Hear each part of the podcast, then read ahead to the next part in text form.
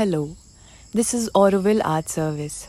On the occasion of Sri Aurobindo's 150th birth anniversary, we bring to you the readings of his book, The Ideal of Human Unity in Different Languages. Capitolo 13 La formazione della nazione I tre stadi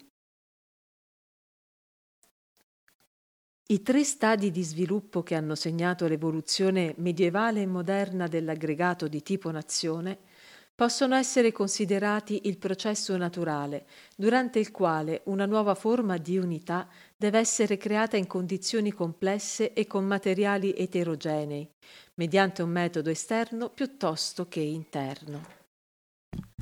Il metodo esterno cerca sempre di plasmare la condizione psicologica degli uomini in forme e abitudini nuove, sotto la pressione di circostanze e di istituzioni, più che per creazione diretta di una nuova condizione psicologica, che al contrario svilupperebbe liberamente e flessibilmente forme sociali appropriate e pratiche. In un simile processo deve esserci nella natura stessa delle cose, anzitutto un qualche genere di ordine sociale assai poco rigido, ma tuttavia sufficientemente impellente, e un qualche tipo di civiltà comune che servano da struttura o impalcatura, entro la quale dovrà sorgere il nuovo edificio. Successivamente deve naturalmente verificarsi un periodo di rigida organizzazione che miri all'unità e all'accentramento dell'autorità e forse ad un livellamento generale e all'uniformità sotto quella direzione centrale. Per ultimo, se non si vuole che il nuovo organismo fossilizzi e stereotipi la vita, se si vuole che rimanga una creazione viva e vigorosa della natura, deve seguire, non appena sia assicurata la formazione della nazione e l'unità sia diventata un'abitudine mentale e vitale, un periodo di libero sviluppo interno. Tale sviluppo interno più libero, assicurato nel proprio centro e alla propria base dalle necessità, idee e istinti stabiliti da, della comunità, non recherà più con sé pericoli di disordine, di disgregazione o di arresto nella crescita e nella formazione dell'organismo. La forma e il principio del primo stadio meno rigido dipendono dalla storia precedente e dalle condizioni attuali degli elementi che devono saldarsi nella nuova unità. Ma è da notare che sia in Europa che in Asia ci fu una tendenza comune che non possiamo attribuire ad uno stretto scambio di idee e dobbiamo quindi imputare all'opera delle stesse cause e necessità naturali, tesa all'evoluzione di una gerarchia sociale basata su una divisione in quattro diverse attività sociali. La funzione spirituale, il dominio politico, la duplice funzione economica della produzione e dell'interscambio mercantile e infine il lavoro o servizio dipendente. Lo spirito, la forma e l'equilibrio che ne risultarono furono assai diversi nelle varie parti del mondo, a seconda dell'inclinazione delle comunità e delle circostanze, ma il principio iniziale fu pressoché identico. La forza motrice fu ovunque la necessità di una grande forma di vita sociale comune, vasta ed efficace, in cui la fissità delle condizioni sociali permetteva di ricondurre gli interessi individuali e quelli delle piccole comunità sotto il gioco di un'unità e similitudine religiosa, politica ed economica sufficienti. È degno di nota il fatto che la civiltà islamica, con il suo principio dominante di uguaglianza e fratellanza nella fede e la sua curiosa istituzione di una schiavitù che non impediva allo schiavo di elevarsi addirittura fino al trono, non fu mai capace di far evolvere una simile forma di società, e non riuscì, malgrado lo stretto contatto con l'Europa politica e progressista, a sviluppare degli aggregati nazionali forti e vivi, ben organizzati e coscienti, e ciò anche dopo il dissolvimento dell'impero dei califfi. È soltanto ora, sotto la pressione delle idee e delle condizioni moderne, che ciò si sta compiendo. Ma anche dove questo stadio preparatorio fu posto praticamente ed efficacemente in atto, gli stadi successivi non sempre seguirono. Il periodo feudale dell'Europa, con i suoi quattro ordini, clero, re e nobili, borghesia, proletariato, ha una somiglianza abbastanza stretta col quadruplice ordine indiano con i suoi sacerdoti, soldati, mercanti e shudra. Il sistema indiano prese il suo stampo caratteristico da un diverso ordine di idee, più speccatamente etico e religioso che politico, sociale o economico. Ma sempre in pratica la funzione predominante del sistema era economica e sociale, e pare a tutta prima che non ci fosse alcuna ragione perché non dovesse seguire, sia pure con diversità di dettagli, l'evoluzione comune. Il Giappone, con il suo grande ordine feudale sotto l'egida spirituale e secolare del Mikado, e successivamente la duplice signoria del Mikado e dello Shogun, produsse uno dei più vigorosi e coscienti aggregati nazionali che il mondo avesse mai visto.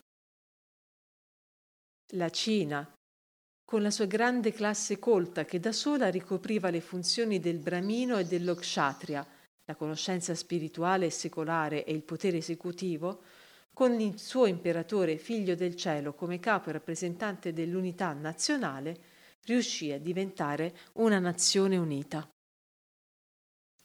Il diverso risultato dell'India, a prescindere da altre cause, fu dovuto alla diversa evoluzione dell'ordine sociale. Altrove quell'evoluzione si orientò verso un'organizzazione ed una guida secolari. Essa creò dentro la nazione stessa una chiara coscienza politica e di conseguenza o la subordinazione della classe sacerdotale a quella militare e amministrativa, oppure la loro uguaglianza o addirittura la loro fusione, sotto una comune guida spirituale e secolare. Nell'India medievale, invece, tale evoluzione si orientò verso il predominio sociale della classe sacerdotale e la sostituzione della coscienza spirituale comune al posto della coscienza politica comune a fondamento del sentimento nazionale. Non sorse alcun centro secolare stabile, nessun grande capo imperiale o regale che per il suo prestigio, potere, anzianità e diritto alla venerazione e ubbidienza generali potesse superare o anche solo eguagliare questo prestigio e predominio sacerdotali e creare un senso di unità politica e al tempo stesso spirituale e culturale. La contesa tra la Chiesa e lo Stato monarchico è una delle caratteristiche più importanti e capitali della storia dell'Europa. Se tale contesa si fosse conclusa con un risultato opposto, l'intero futuro dell'umanità sarebbe stato messo a repentaglio. Così come andarono le cose, la Chiesa fu costretta a rinunciare alle sue pretese di indipendenza e di dominio sul potere temporale. Persino nelle nazioni che rimasero cattoliche, a trionfare furono una reale indipendenza e il dominio dell'autorità temporale. In Francia, ad esempio, il controllo esercitato dal re sulla Chiesa gallica e sul clero fu tale che rese impossibile ogni effettiva ingerenza del Papa negli affari francesi. In Spagna, malgrado la stretta alleanza tra Papa e Re e il teorico riconoscimento della totale autorità spirituale del primo, fu in realtà il capo temporale a decidere la politica ecclesiastica e a comandare i territori dell'Inquisizione. In Italia, la presenza diretta a Roma del capo spirituale del cattolicesimo costituì un grande ostacolo morale allo sviluppo di una nazione politicamente unita. L'appassionata determinazione del popolo italiano liberato nell'insediare a Roma il suo re fu veramente un simbolo della legge secondo la quale una nazione sicura di sé e politicamente organizzata può ammettere una sola suprema autorità centrale, e quella deve essere il potere secolare.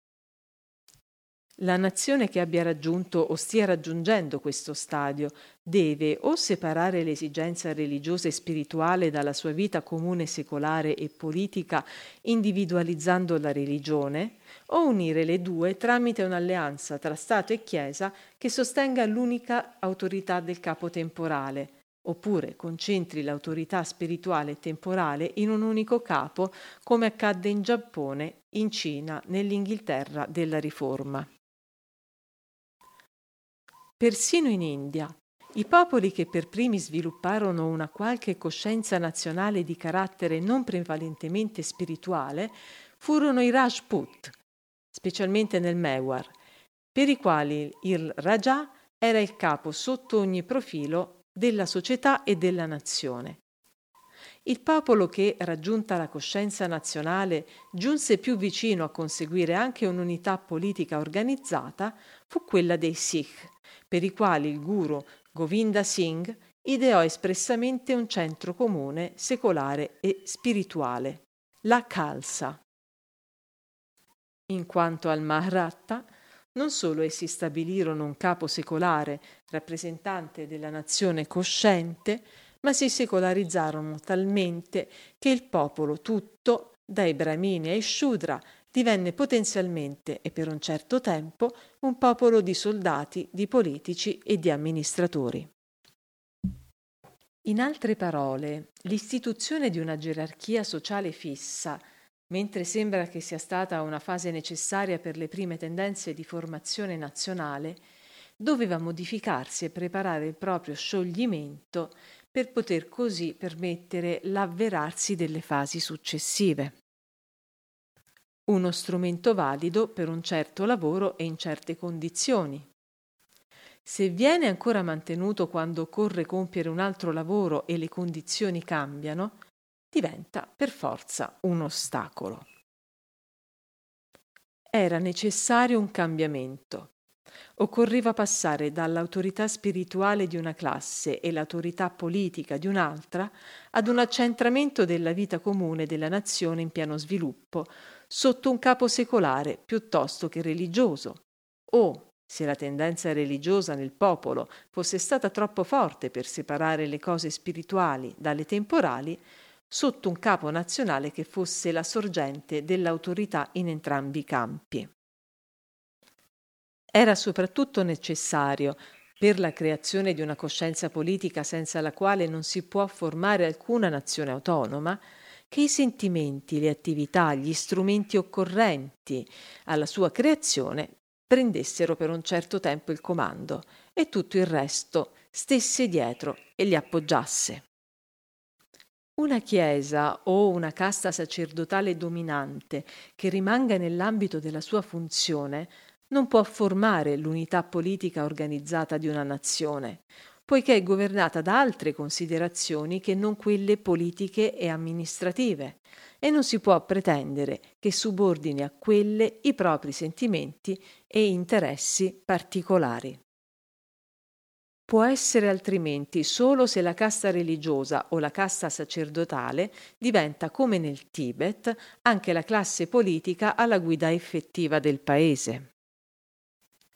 In India il dominio di una casta guidata da interessi e considerazioni religiose e in parte spirituali, una casta che dominava pensiero e società e determinava i principi della vita nazionale, ma di fatto non governava né amministrava, si è sempre frapposta al tipo di sviluppo seguito dai popoli europei e mongoli, di mentalità più secolare. Soltanto ora, Dopo l'avvento della civiltà europea e allorquando la casta dei Bramini non solo ha perso la maggior parte del suo dominio esclusivo sulla vita nazionale, ma si è largamente secolarizzata, le considerazioni politiche secolari hanno preso il sopravvento. Una diffusa coscienza politica si è ridestata e l'unità organizzata della nazione, distinta dall'unità spirituale e culturale, è stata resa possibile di fatto e non solo come vaga tendenza subconscia. Il secondo stadio di sviluppo della nazione è stato quindi caratterizzato da una modifica della struttura sociale in modo da dare spazio ad un potente e visibile centro di unità politica e amministrativa.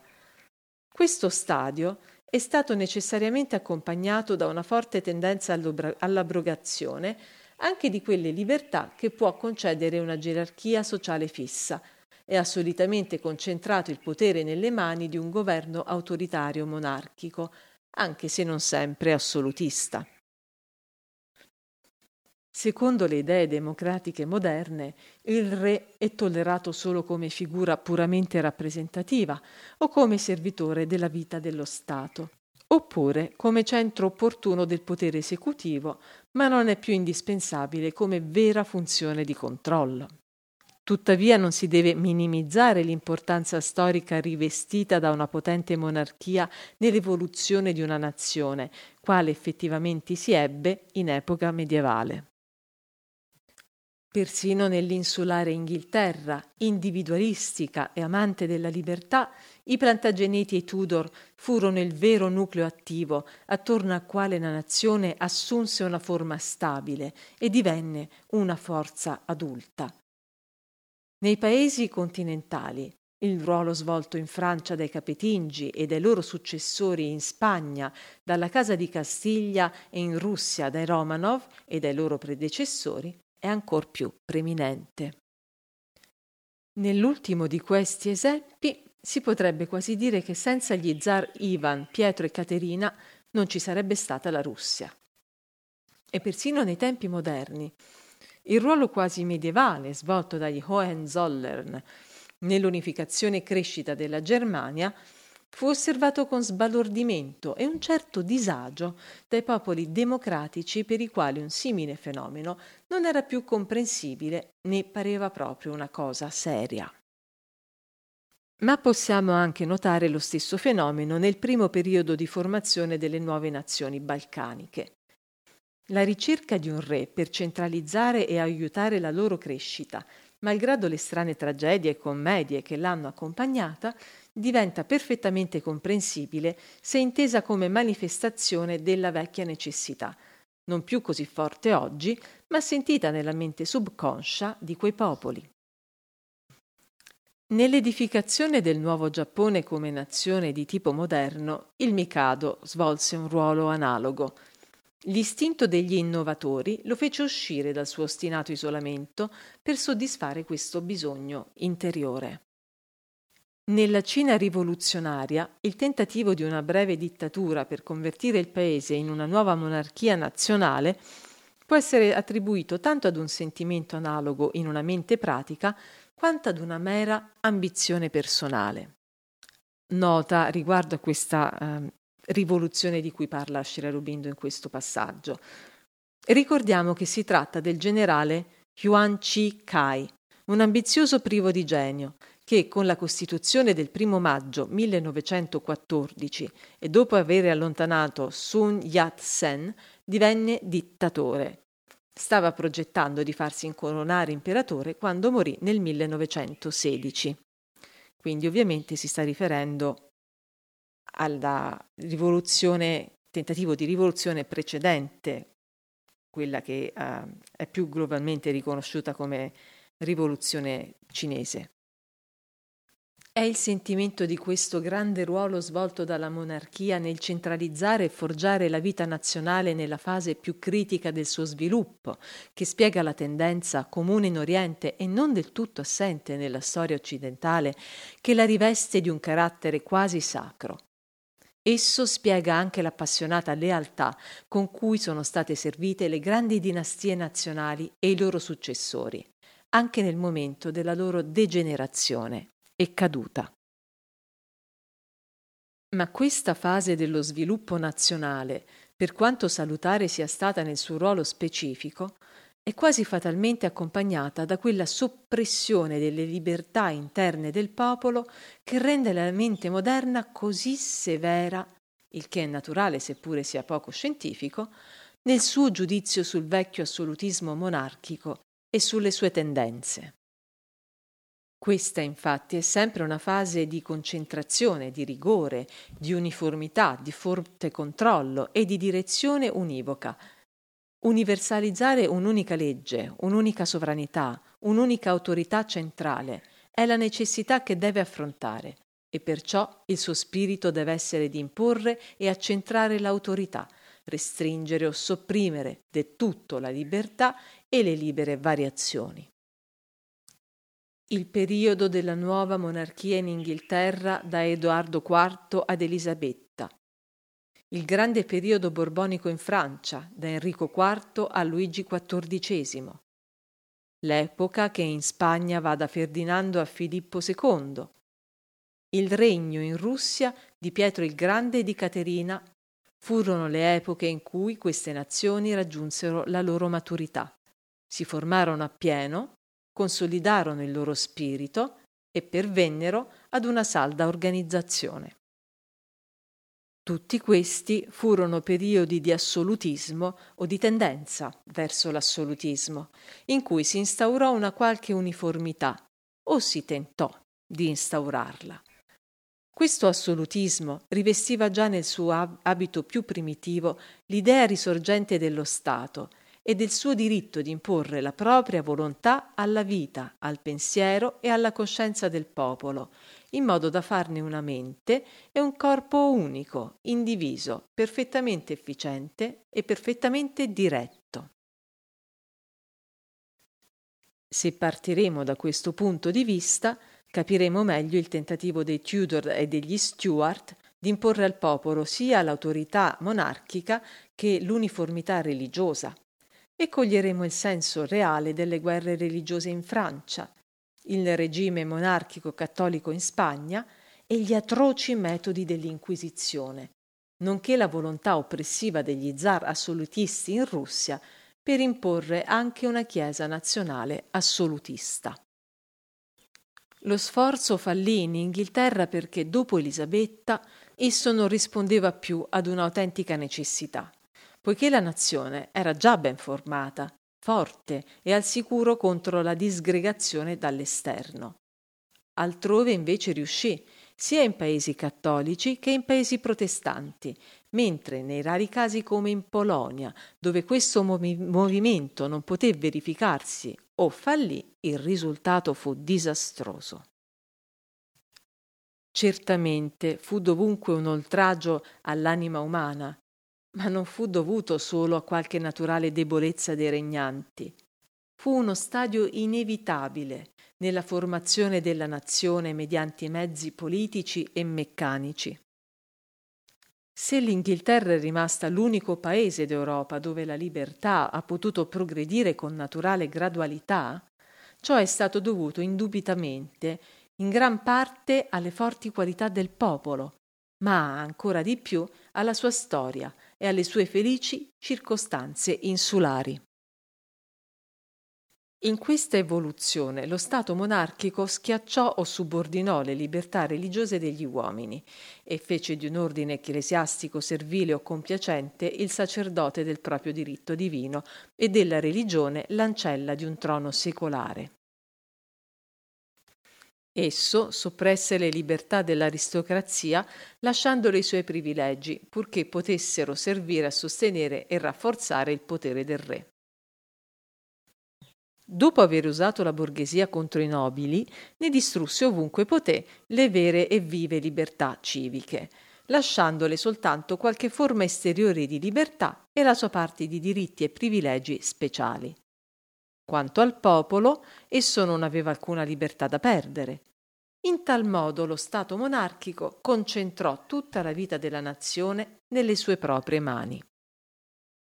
La Chiesa lo servì con la sua influenza morale, i nobili con le loro tradizioni e capacità militari, la borghesia col talento o la cavillosità dei suoi uomini di legge, con il genio letterario dei suoi studiosi e pensatori e le capacità amministrative innate dei suoi uomini d'affari. Il popolo pagò le tasse e servì col proprio sangue le ambizioni personali e nazionali della monarchia. Ma tutta questa potente struttura e questa stretta organizzazione delle cose erano condannate dal loro stesso trionfo e predestinate a cadere o per un crollo o per una più o meno involontaria abdicazione graduale davanti a nuove necessità e nuove forze. La struttura monarchica fu tollerata e sostenuta fin tanto che la nazione sentì consciamente o subconsciamente la sua necessità e giustificazione. Una volta soddisfatta quella e cessata questa, venne inevitabilmente a galla la vecchia questione che, divenuta ora pienamente cosciente, non poteva più essere soppressa o permanentemente disattesa. Cambiando il vecchio ordine in un puro simulacro, la monarchia aveva demolito le sue stesse basi. L'autorità sacerdotale della Chiesa, una volta messa in discussione sul piano spirituale, non poteva essere mantenuta a lungo con mezzi temporali, con la spada e la legge. L'aristocrazia, mantenendo i suoi privilegi ma perdendo le sue reali funzioni, divenne odiosa e contestabile per le classi inferiori. La borghesia, conscia del suo talento, irritata per la sua inferiorità sociale e politica, risvegliata dalla voce dei suoi pensatori, guidò il movimento di rivolta e fece ricorso all'appoggio della plebe. Le masse, mute, oppresse e sofferenti, si sollevarono con questo nuovo sostegno che prima era stato loro negato e ribaltarono l'intera gerarchia sociale. Di qui il crollo del vecchio mondo e la nascita di una nuova era. Abbiamo già visto l'intima giustificazione di questo grande movimento rivoluzionario. L'aggregato nazione non si forma né esiste solo come fine a se stesso. Il suo scopo è di formare un modello più vasto di aggregazione umana, in cui la razza, e non solo classi e individui, possa muoversi verso il suo pieno sviluppo umano. Fintanto che continua il lavorio di formazione questo più ampio sviluppo può essere tenuto a freno e l'ordine e l'autorità possono essere accettati inizialmente, ma non quando l'aggregato è sicuro della propria esistenza e sente il bisogno di un'espansione interiore. Allora i vecchi vincoli devono essere spezzati. I mezzi di formazione devono essere scartati come ostacoli alla crescita. Allora la libertà diventa la parola d'ordine della razza. L'ordine ecclesiastico, che sopprimeva la libertà di pensiero e impediva un nuovo sviluppo etico e sociale, deve essere privato della sua autorità dispotica, in modo che l'uomo possa essere mentalmente e spiritualmente libero. I monopoli e i privilegi del re e dell'aristocrazia devono essere aboliti, in modo che tutti possano prendere parte al potere, alla prosperità e all'attività della nazione. Infine, il capitalismo borghese deve essere indotto o forzato ad accettare un ordine economico in cui sofferenza, povertà e sfruttamento vengano eliminati e la ricchezza della comunità venga più equamente ripartita fra tutti coloro che concorrono a crearla. Gli uomini devono ottenere ciò che spetta loro in tutti i campi, realizzare la dignità e la libertà dell'umanità dentro di sé e dare libero corso alle loro massime capacità. Poiché però la libertà è insufficiente, è necessaria anche la giustizia, che diventa una richiesta pressante. Si leva alta l'invocazione per l'uguaglianza. Certamente l'uguaglianza assoluta non esiste in questo mondo, ma la rivendicazione è diretta contro le disuguaglianze ingiuste e non necessarie del vecchio ordine sociale.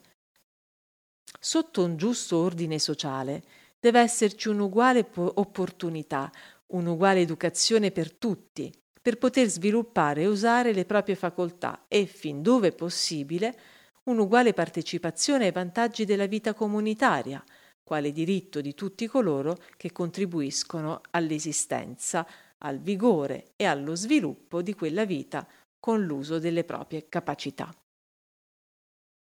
Come abbiamo notato, Questo bisogno avrebbe potuto assumere la forma di un ideale di libera cooperazione guidata e sostenuta da un'autorità centrale saggia e liberale, espressione della volontà comune, ma all'atto pratico è ricorso al vecchio concetto di uno Stato assoluto ed efficiente, non più monarchico, ecclesiastico o aristocratico, bensì secolare, democratico e socialista, in cui la libertà è sacrificata al bisogno di uguaglianza e di efficienza collettiva.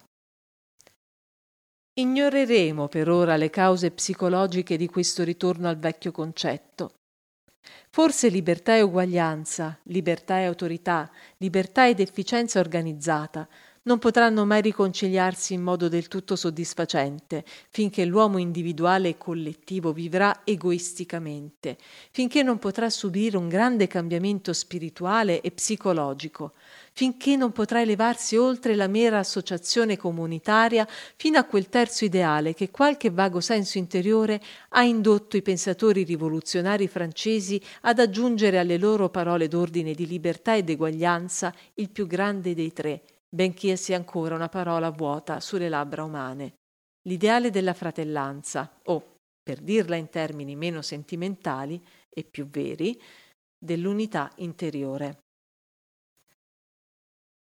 Tale unità non è mai stata creata, né potrà esserlo da alcun meccanismo sociale, politico o religioso. Deve nascere nell'anima, e sgorgare dal di dentro, dalle profondità nascoste e divine.